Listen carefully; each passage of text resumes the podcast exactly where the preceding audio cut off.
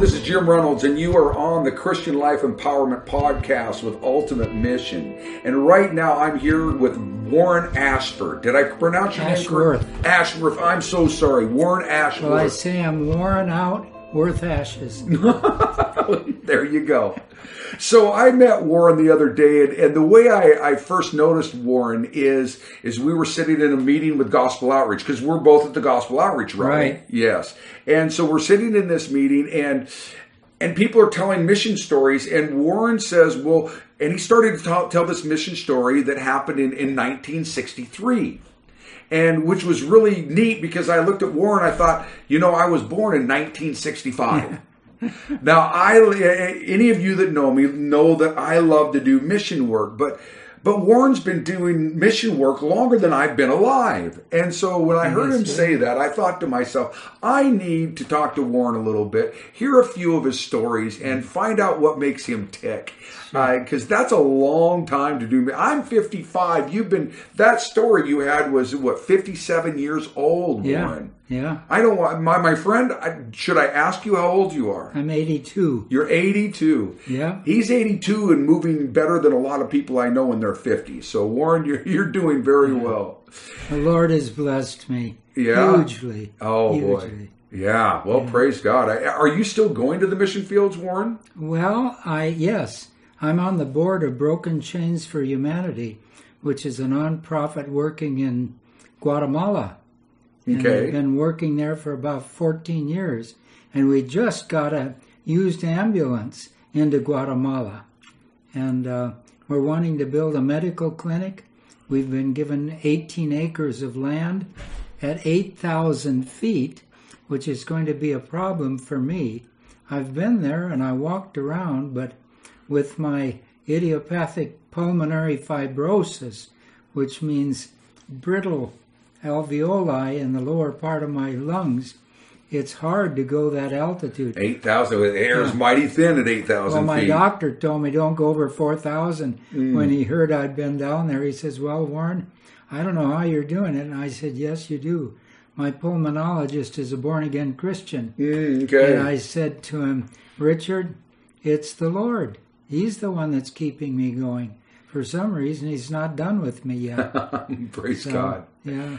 So, so when did you? What what age did you start doing missionary work? And, and were you were, did you were you born a Well- Christian or did you become a Christian? Or give me a little bit of background Yeah. on, on on you, Warren. When I was three, we moved from Rockford, Illinois to Minneapolis, Minnesota. And there we joined the Baptist Church. And that's where I learned to know about Jesus, where I accepted him as my Savior. My mom says when I was five years old, I took the little picture of Jesus that sat on my nightstand and I came to her and I said, Mommy, I just asked Jesus to come into my heart. And I tell you, it has been a wonderful journey with the Lord. Oh, it wow. really has. I, I have a great love in my heart for Baptists. In fact, I have a very dear Baptist prayer partner that I got acquainted with when I was flying with my wife, and I happened to sit beside this lady on the way to the San Antonio General Conference session, and we've we've exchanged um, emails almost every day ever since. Please pray for this one. She asked me, and and I'll say you pray for this one, and we have a wonderful time. oh wow, But uh, when we moved to California when I was 11, we became Presbyterians. And I enjoyed that. They had something called CME, not College of Medical Evangelists, but Christian Missionary Endeavor. Mhm. And I was involved in that. I asked a Presbyterian pastor a few years ago, Oh, he said, we haven't had that for years. Mm. But uh, my parents uh, did not get along well at all. And uh, my mother decided that we should go to the church of her childhood. She was full Swede, and she was a Lutheran, raised a Lutheran. So I went through catechetical classes and I became a Lutheran. And I was baptized by sprinkling on that Wow. baptism. But I loved it. Wonderful people there. Mm. And um, So you jumped all over the place. Yeah. And then my my mother decided we should go to a church close to home. We lived where eventually, while we were still living there, they built Disneyland right across the freeway from where we lived. We had ten thousand dollars worth of, well, I don't know. Yeah, I think they said at that time it was ten thousand dollars worth of fireworks every night. Oh wow. Anyway, anyway, I we started going to this Foursquare Church, which is a branch of Pentecostal. right? Yes. And uh, I enjoyed that because by that time I played the trumpet, and and uh, they would give us a corner on the platform, and we could play along with the music. Foursquare some- Church has wonderful music. They It- do. Yes, the Foursquare and churches I've sometimes been we, to. Yep. we were good music, and sometimes we were a joyful noise.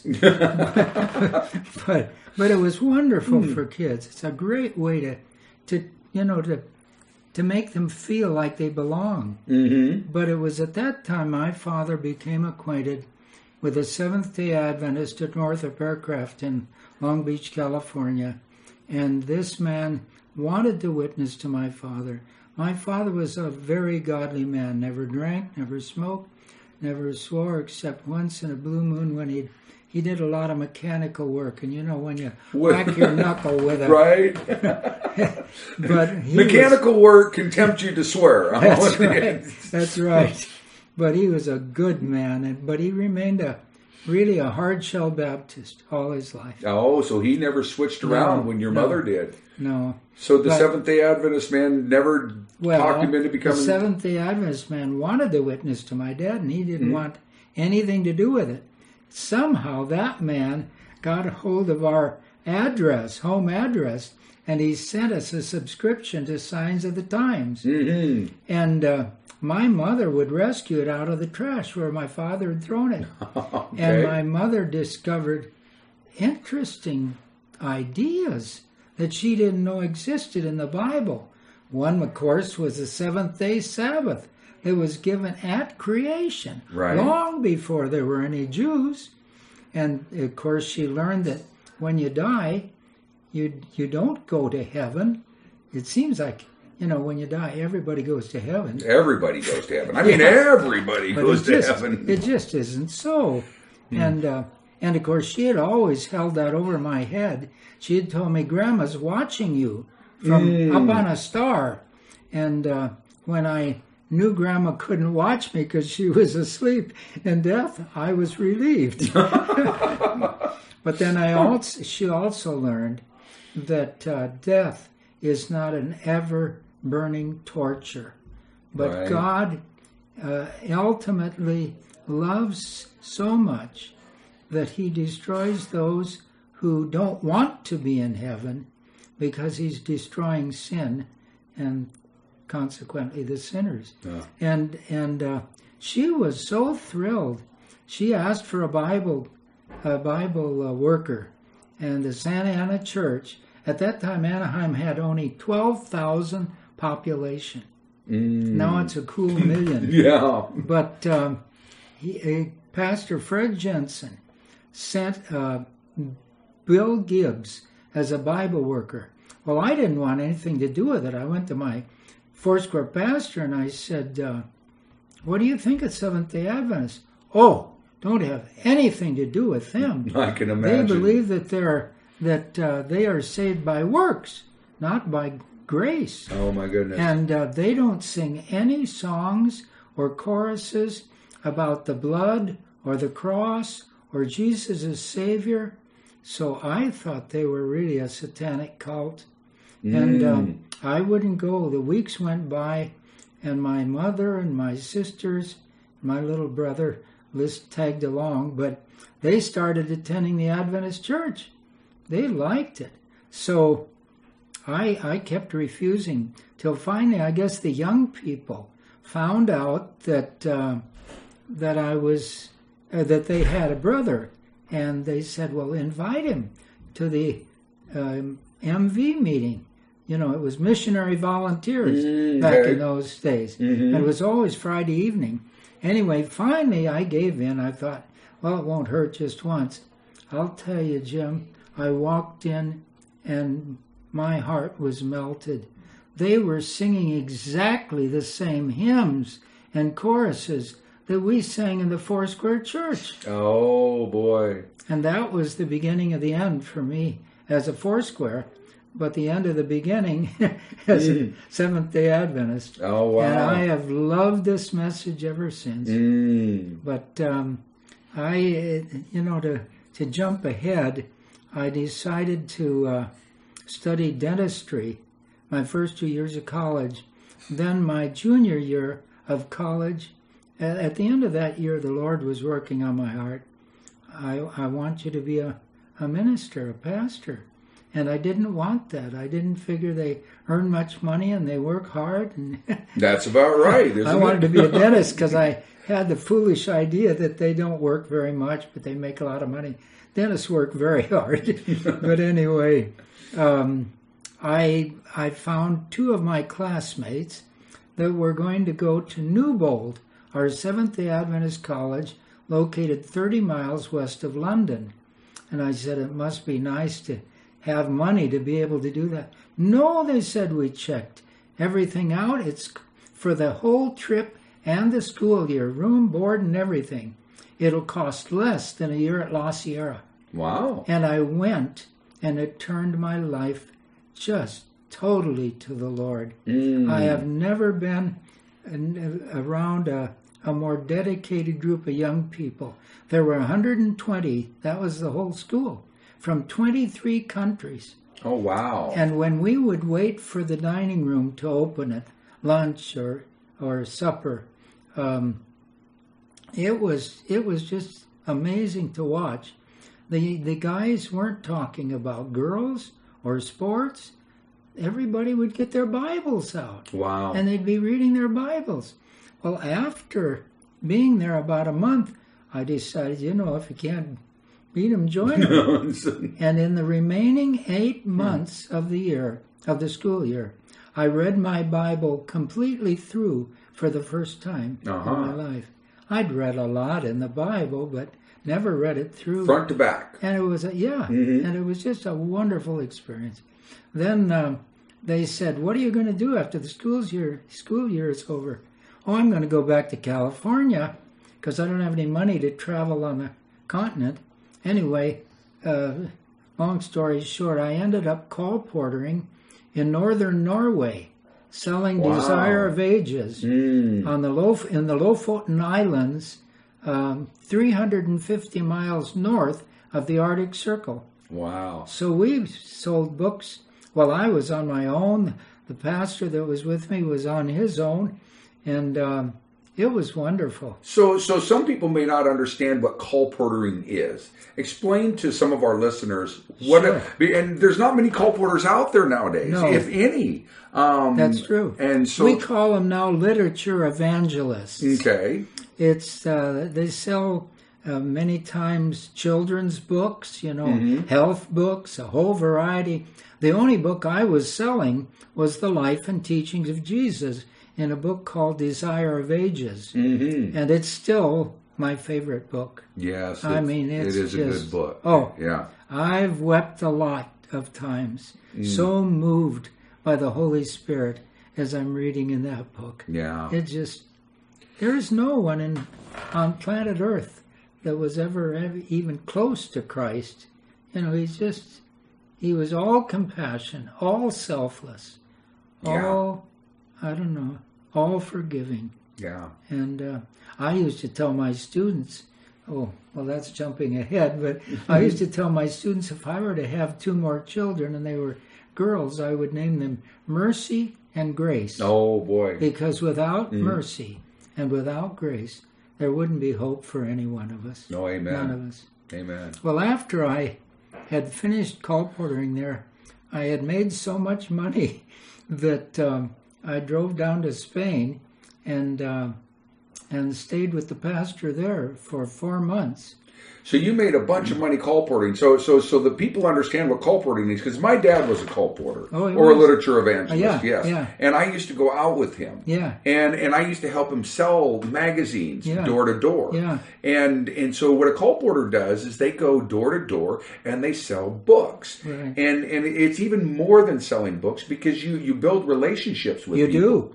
And and you do Bible studies with people sometimes, Well, right? yeah. The only problem was I didn't speak Norwegian, Oh, so I had memorized my speech in Norwegian, and I started out, uh, you know, mit navn er Warren Ashworth, jeg besøker hjemme har i dag, and so on, and um, and I I had a little tiny dictionary called an Erdbooker, word book in Norwegian, and I used that thing, and we would work 12 to 14 hours a day because of at the time of the midnight sun. The sun didn't go down, oh, okay. and uh, families didn't go to bed till midnight. Huh. So at midnight, we'd go and fish, throw a line in the fjord, and we'd have a big fish in about five minutes. Oh, what kind of fish were you catching? Oh, I don't, I don't remember. I'm not much of a fisherman. Oh, I That was love long fishing. time So, ago. oh, that's that's Yeah. good. Yeah. But uh, then I'd take it.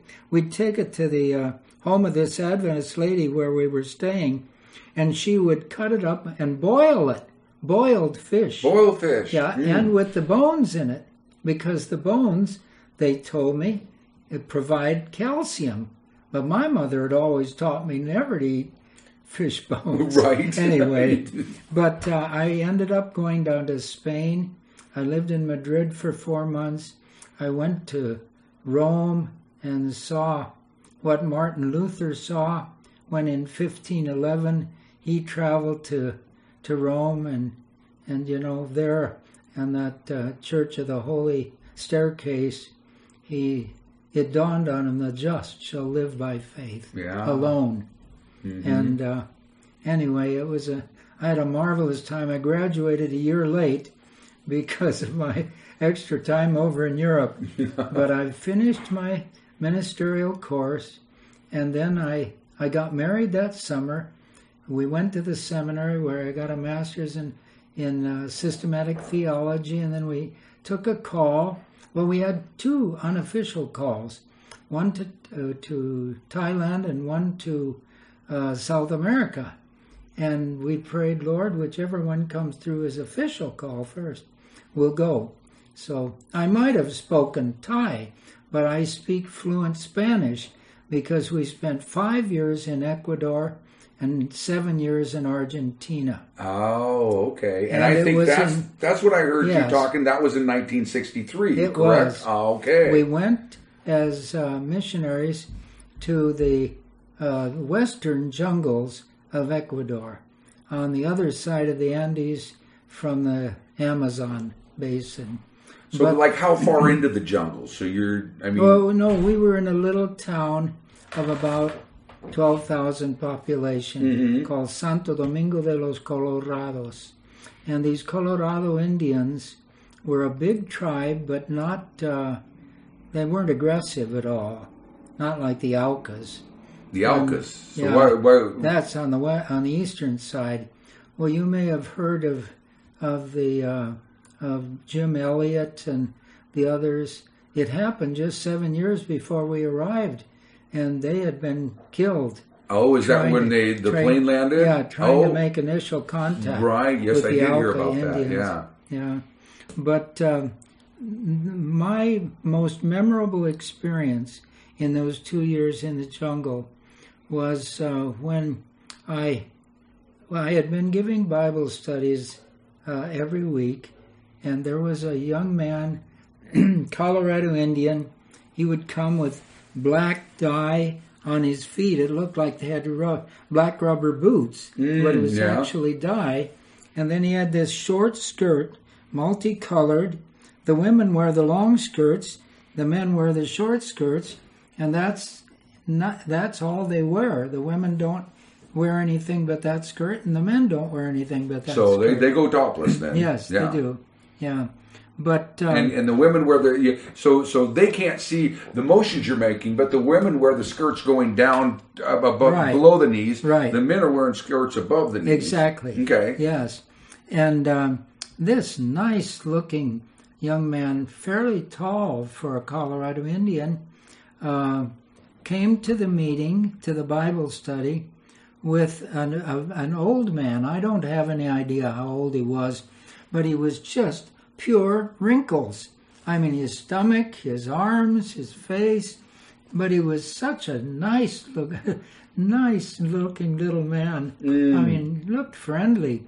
And for several weeks, I had been telling stories about Jesus. I had been talking about the plan of salvation, but I wanted them to really understand it. Finally, the evening came when I asked, Is there anybody here who would like to stand and say, I want to accept Jesus as my Savior? And Jen, that little man stood. Mm. Well, the next week, he didn't come, and nor did his. I found out that was his nephew afterward, but uh, and it was almost two weeks later when uh, I ran into the nephew in town. Oh, he said, Pastorcito, you know, estoy tan contento de verte. I'm so happy to see you. He said, right after that Bible study that night, my uncle went back to the village and he became be- deathly ill.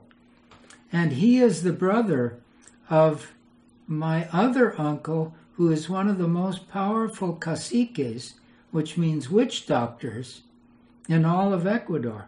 People come from all over South America to be treated by this witch, these witch doctors.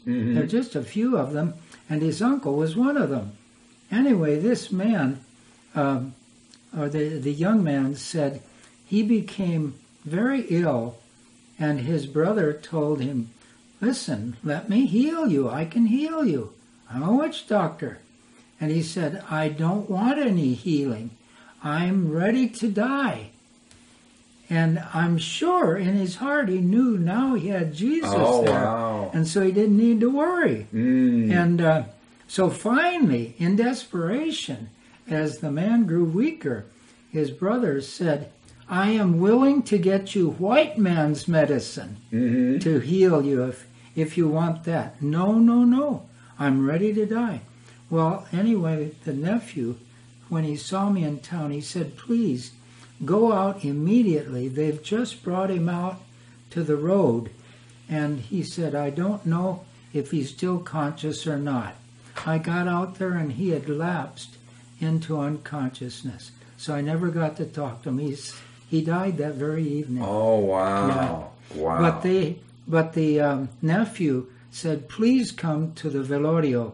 That's a wake." hmm And um, and I knew it was the most polite to come at midnight, and so I went out there, and um, and since they were well-to-do, because of being the witch doctors uh, family, they had cases and cases of aguardiente, which is fire water Uh-huh. whiskey.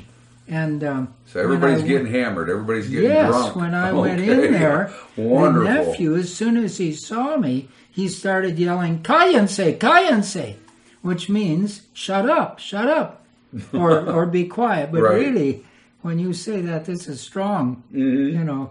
So uh, I said, "Why are you doing that?" He said, "I want you to pray for everyone." Well, that wasn't going to work because most of them were really drunk. Right. And um, so I said, why don't we go over by the casket? They had the casket there, it was closed, it was on supports, and it had candles burning. And so I said, why don't we go over and kneel down and let's pray together? So I did, and I prayed my heart out for for that young man, and uh, and thanking the Lord that his uncle had died knowing Jesus as Oh Savior. yeah. Well, when I ended the prayer, tears were running down that Colorado Indians man's face. I was so touched. Wow. And um, I don't know. I'm sure that that Colorado, the old Colorado Indian man, is going to be in heaven. I just hope and pray that the nephew uh, went there too. What an amazing thing to will go there accept accept Jesus the day before you die. I mean, just Yeah, just amazing. yeah. And Well, it was actually days because it was actually nearly a couple of weeks. Oh, okay. Yeah. He was he was Yeah, really sick. yeah, he he got really sick the day after. Yes, Yes, exactly. Yeah. But um, and I slipped and said uh, where the I hope the nephew went where I mean meant he will go where to, to heaven Right. because we do believe that when we die the dead know nothing. Right. So yeah. anyway, that was my most memorable experience there in, in in Ecuador. I think. that that's a special experience. I I have been privileged to be able to be there as somebody is looking for the answers on their last days. Yeah. and and I watched this man. I prayed with this man, and and he he just didn't think he was good enough to go to heaven. Right. And I said, it's not about you being good; it's about Jesus being Exactly. good. Exactly. That's what it's about. And Exactly. and we we prayed the prayer where he just surrendered his life to God, Yeah. and it was so touching. And I'll never forget after that prayer, he looks up to heaven. And, and it's like he went to some other place, and it's like the Holy Spirit was talking to him because he just started saying, "I understand, Yeah. I understand." Yeah. Yeah. and, and and I will never forget that. And Yeah. so being part of of an experience like that is just Yeah. it's an amazing thing for for people people like us that really are are, are just we love watching God at work. yeah. I mean, Well, I um, I sheltered. Uh, let me digress. No, no, go ahead, yeah. I sheltered for nine weeks um, back in March and early April out on the coast with a family there, and they were giving Bible studies to a man that goes by the name of Lump. And Okay. I, when I got acquainted with him, I asked him, "Now, where does that come from?" He said, "You know." I was always kind of treated like a misfit. And uh, he said, I learned to be tough. And uh, he said, you know, if bullies picked on me, I'd say, listen, you want one lump or two? and, uh, but I'll never forget the Friday evening. And actually, it was the first Friday evening I was there. I'd been there about a week. And he came at 6 p.m. and he was just so happy, Jim. He said, Yesterday I was reading the book of James. And of course, James was written by the half brother of Jesus. And um, he said, As I was reading, I felt convicted. Lump, it's time to give your heart to Christ. He said, I'm the director of the Veterans Organization. And um, he said, There's a there's a person there that I just just couldn't stand at all. He said I had even considered uh, offing her. oh my goodness. Well, the thing is, he was a sharpshooter in two tours of duty. Duty, uh, duty. I can't talk straight. Easy for you to say. yeah, yeah. Uh, in uh, in uh, one of the Asian countries, and and uh, killed over a thousand of the Oh. enemy. My goodness. Yeah. A thousand. Yeah, that's what he said. Wow. Yeah. So anyway, he said, I realized yesterday morning, after I had accepted Christ, and I went through the day so happy, and when I woke up this morning, that was Friday, he said, all that hatred for that person was gone. Mm, He said, I would never, I still don't like her, but I don't hate her. right. And, uh, you know, I thought, what a wonderful testimony to the power of Jesus Christ. You can study all the doctrines, but there's nothing that I, that more convinces me of the truth of the gospel of Christ than what happens to lives that are going downhill fast Yeah. and they accept. I love the program Unshackled, which uh, oh, it's we get it in Reading two times a day on their religious radio station. Oh, okay. It's from Pacific Garden Mission in Chicago, and uh, they're actual uh, true stories of conversion from what they were to the to becoming followers of Jesus. change a changing heart is a miracle Yeah. just like the lighting of the sun let there be Exactly. light let the heart be changed Yeah. and and it's just an incredible miracle and and it's nothing that you and I would ever be able to do for No. somebody No. But when Jesus came across the Lake of Galilee and arrived there in the early morning, and two demoniacs came running out, naked, bloody, with chains dragging dragging from their wrists and their and their ankles, the disciples took off up up uh, up the beach, Right. according to the Bible account. But Christ had a conversation with them, and uh, and they accepted him as Savior, and uh, the demons that were possessing them, you know, went into the to the swineherd, right. Two thousand of them, hmm and uh, when the people came out, of course, they were concerned because they had lost their pigs. But uh, here was the here were these men, you know, sane in their in their right mind, completely and changed. and the, and the logical thing for them to do was to ask, please, please, let us go with you. Mm-hmm. I mean, they'd never heard him preach, they'd never heard him teach, they'd only been touched by the Master's hand, and he had healed them. But Jesus said, No, go home and tell what great things the Lord has done for you. yeah And later, when he went to the area of Decapolis, the people were waiting and eager to listen to him. hmm That's a marvelous story. oh yeah But yeah Jesus, uh, when when we have an experience with Jesus, that's the most powerful testimony we can give. right And nobody needs to know the Bible well. Nobody needs to study theology to be able to bring another person to Jesus. Say what has happened in What- that yeah. life. Yeah the demoniacs never spent time in in theology school they Not at all. they never went to Andrews Never They- went to Sabbath school, even, Right. Or Sunday school, Right. Or church. Mhm. Yeah. yeah They went home and said, "This is what happened to me. and me." thousands of people, if. I remember the, the story did. correctly, Many. thousands of people Yeah. came to Jesus Many.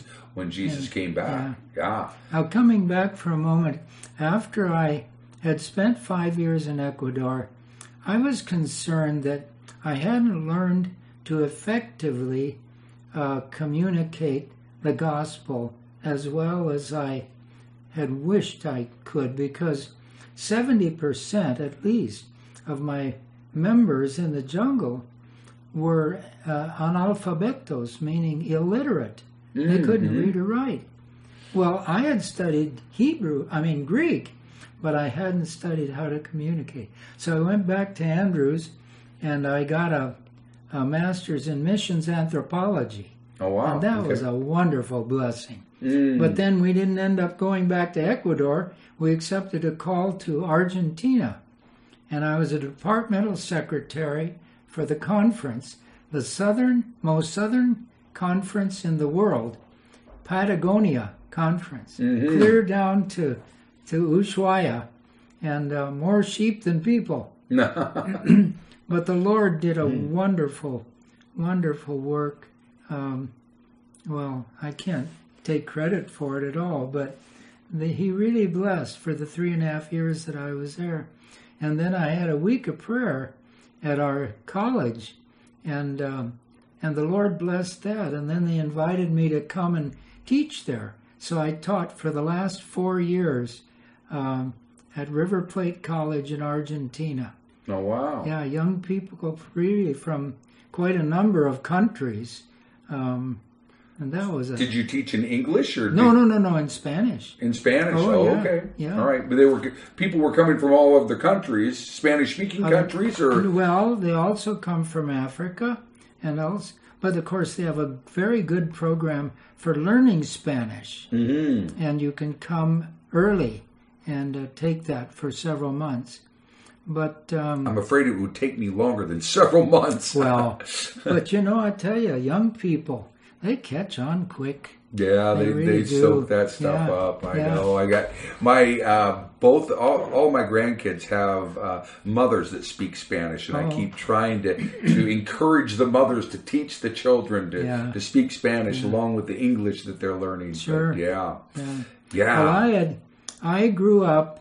Uh, my childhood idol was uh, David Livingstone, Mm. the missionary to Africa, and it was a deeply moving experience when I visited Westminster Abbey in 1959 and stood there in the central nave of that beautiful church, and there is the big bronze plaque hmm commemorating the burial place of David, David Livingstone. Livingstone. Oh yeah. wow. Yeah.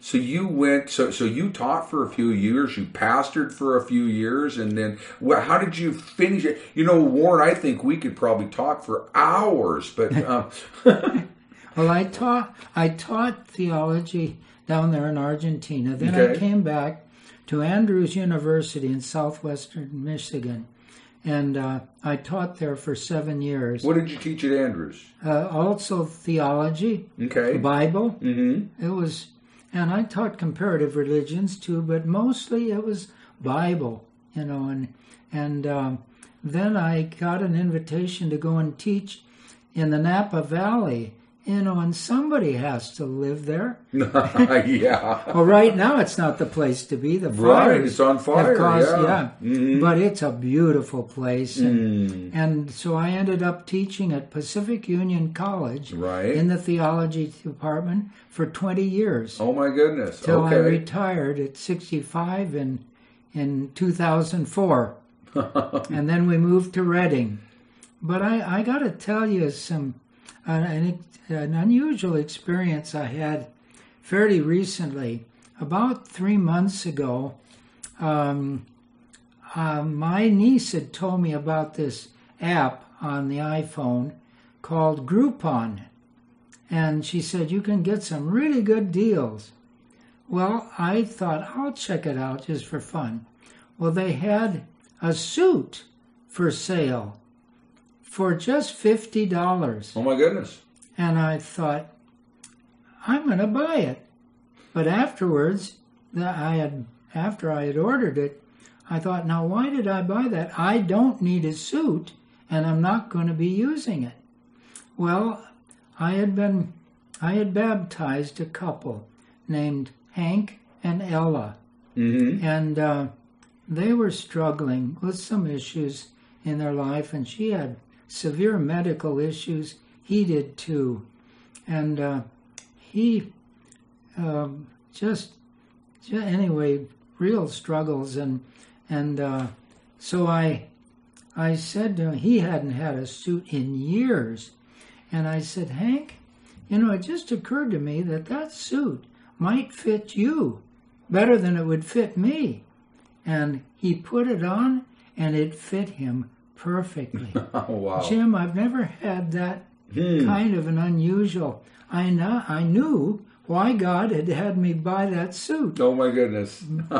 You know, weeks before I knew who it was for. Oh wow. And fifty dollars. So Yeah, wow. How yeah. many times can you get a whole suit for I fifty know. bucks? I know. Oh, that's amazing. So, yeah. So the Lord uh, provided a suit for him. All I had to do is have the the uh, cuff on the pants hemmed Mm-hmm. because they came longer, and um Ella just underwent surgery.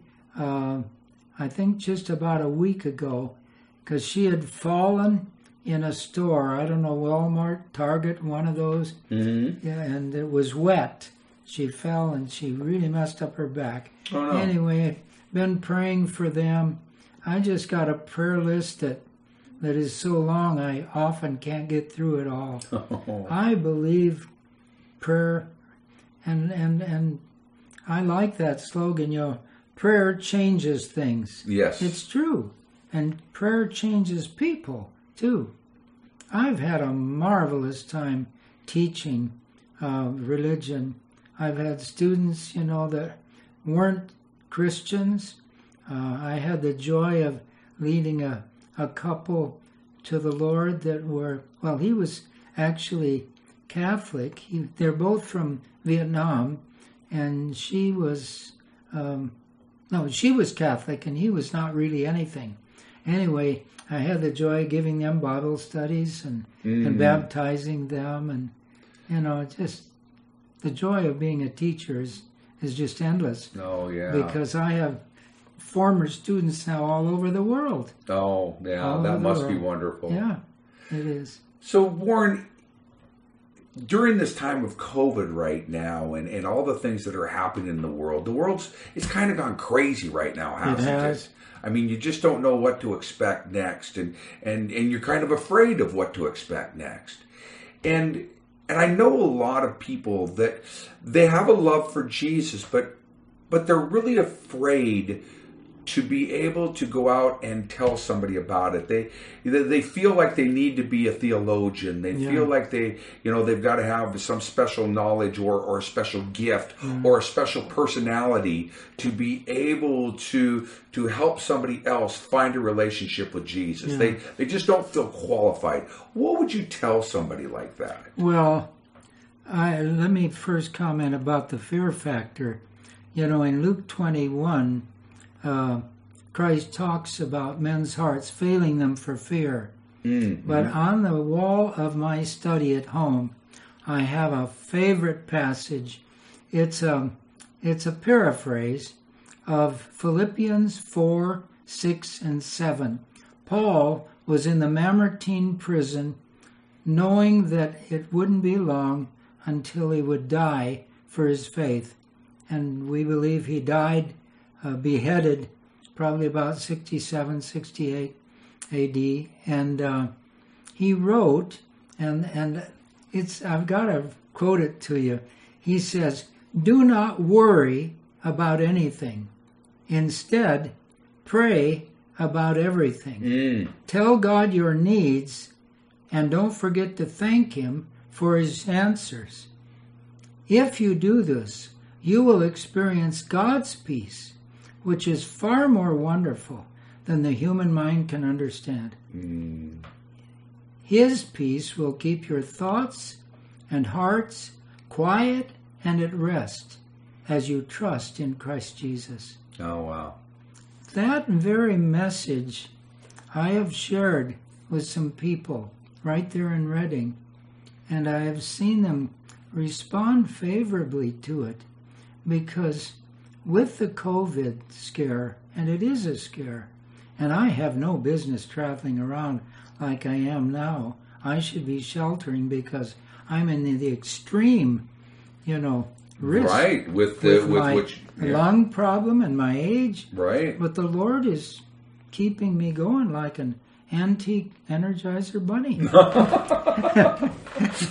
Mostly antique. but um, but when when people are are forced to think about you know what's coming on this world, we see all the rioting, we see all the wars, we look at the the fires. I mean, the fire near Redding has now exceeded 50,000 acres. Mm. And uh, people are in a mood and an attitude that I think allows us to openly talk about Jesus. Yeah. Um, I just got acquainted with a person the other day, and uh, I talked to her. I said, You know, you just seem to have um Christ's spirit in you. And, and I don't know that she's a Christian, but she just looked like one anyway. She, I texted her, and she wrote me back. She says, Thank you so much. God bless you. Mm. You know, and and just being friendly with people, Yeah. talking with people. Um, I mean, I, with the Lord's help, uh, conversation can so quickly turn to spiritual things. Yes. You know, Yeah. what do you, where do you think we're headed? You know, what do, what do you think's going to happen? And I like to tell them, I know what's going to happen. I don't know who's going to win the election, but it doesn't matter. God is in ultimate control. Yes. And uh, the other thing I used to tell my students all the time there are two th- Bible passages you got to keep in mind. Job said, Be faithful unto death. I'm sorry. He said, Though he slay me, yet will I trust him. Mm-hmm. I have to have that kind of unshakable faith, Jim. Mm, I have yes. to. Or, or trials, or tribulations, or disease can can break me Mm-hmm. and separate me. But in in the New Testament, in the book of Revelation, is the other passage that I started meth- mes- uh, mentioning. Christ said, "Be faithful unto death, and I will give you the crown of life." Mm-hmm. And when I share those passages, people say, "Wow, you know, I want that crown of life." Yeah. I don't know. It, yeah, yeah. It, the Holy Spirit opens the door. Yes, he does. He really does. And you're right. People need peace right now. They do. They they they're, they're scared. They, there's so much fear going on, Exactly. and so so just to be able to, even if you're just an example of, Yeah. I feel peace. Yeah. I know this is going on all around us, but but but right now, I know that that in the end, it's going to be okay, Right. and Yeah. and because because I know who's in control. Right. I had a student down at River Plate College in Argentina who had gone his first couple of years to uh, Buenos Aires, the University of Buenos Aires, and he was a communist agitator. He was wanting to make uh, communist groups in the university. Mm-hmm. but uh, came to know Christ, came to to River Plate College, and um, they have a wonderful plan down there. Right around Easter time, uh, we go and we we fan out that whole general area. We had to travel about forty kilometers, and we rented a theater, and um, it had room for maybe two hundred people in it, and um, we showed every evening the uh, story of the life of Christ on the screen. And people want to see that because it's Semana Santa, Holy Week. Mm, okay. And where the Mhm. people are Catholic, you know, they they come and they like that. Well, then on uh, Sunday evening, we start with the regular meetings. And uh, this young man had been given the sermon, like all the other students had, that he had studied to, to give to the people. Well, only about 13 people showed up. And uh, anyway, delivered the sermon, and that was the end. And my team was quite discouraged afterwards. And I said, uh, Ramon, tomorrow night, I want you to ignore that other sermon that's written out. I want you to tell your story. Mm, mhm. And we all prayed. The next evening, we had 40 people oh wow. and um, and it was just wonderful as he shed his i mean shared his story and then he gave a call and people raised their hands Praise God. it was yeah. just glorious Yeah, there's Um, there's really nothing like a testimony, No. is there? I mean, No. people can argue with your theology, but they Yeah. can't argue with the way you feel. i've gone to russia four times doing evangelism Mhm. i started in 1993 uh, just two years after glasnost just you know when the communist party fell Mhm. and uh, that I had a, a wonderful experience there too that is worth sharing. We were invited by an ex-prisoner in that prison who had come to know Christ to come and speak in the prison Mm, mhm. and uh, In Russia. in Russia, in Nizhny Novgorod, and uh, it was called Gorky during the Russian era. hmm But in Nizhny Novgorod is this prison with approximately 700 prisoners. hmm And they took us into the dining hall. They had the tables to one side. They had them sitting on uh, backless benches. And on the far wall was an enormous crucifix that had been there before the communist era, and they had left it in there. And so I, I was given the privilege of speaking, and I poured my heart out. I told the gospel story in as winsome and kind way as I could, and I kept pointing to the cross. Oh, and I yeah. said, He's the answer Mhm. to your life. It doesn't have to end here in prison. You know, it's He's got a wonderful plan for you. Uh, Pro- um, what is it? Jeremiah twenty nine eleven. He says, "I know the, the plans, plans. I have for you. Plans not to harm you, but to to uh, bless you. You plans to give you hope and a future." Anyway, um, I I preached my heart out, and then I said, "Would you be interested in accepting Christ as your Savior? If you do, it's going to be hard for you in this prison because undoubtedly there'll be people that'll or prisoners that will make fun of you. So I'm not going to ask you to raise your hand. I'm going to ask you to stand up.